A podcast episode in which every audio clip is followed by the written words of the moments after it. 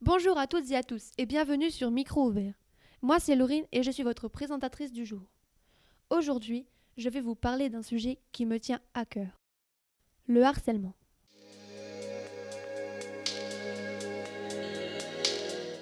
Pourquoi vous parlez du harcèlement? Tout simplement car c'est le quotidien de un élève sur 10 en France et qu'il faut que tout cela s'arrête. Par expérience, je vais vous expliquer ce que c'est. Il existe plusieurs styles et endroits, mais en général, c'est souvent sur Internet et dans les établissements scolaires. En général, les collégiens et lycéens sont touchés par le harcèlement. Cela peut être des insultes, des moqueries ou encore des coups, mais de façon répétitive. Les personnes qui font vivre ce calvaire à une autre personne ne se rendent pas compte des conséquences au sujet d'elles-mêmes, mais surtout de la victime. Pour les harceleurs, ils risquent sûrement des punitions, des exclusions ou des amendes pour les cas les plus graves.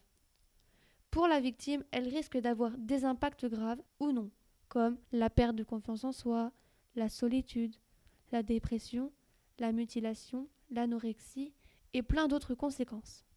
Je pense que l'on devrait plus sensibiliser les jeunes pour leur faire passer un message de prévention contre le harcèlement et pour que cela ne se reproduise plus ou moins.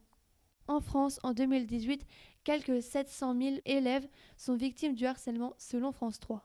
J'ai un conseil à vous donner si vous en êtes victime ou si vous connaissez une personne qui en souffre. Parlez-en. Le harcèlement, c'est pas marrant, parlez-en. Je vous remercie de m'avoir écouté et à bientôt thank you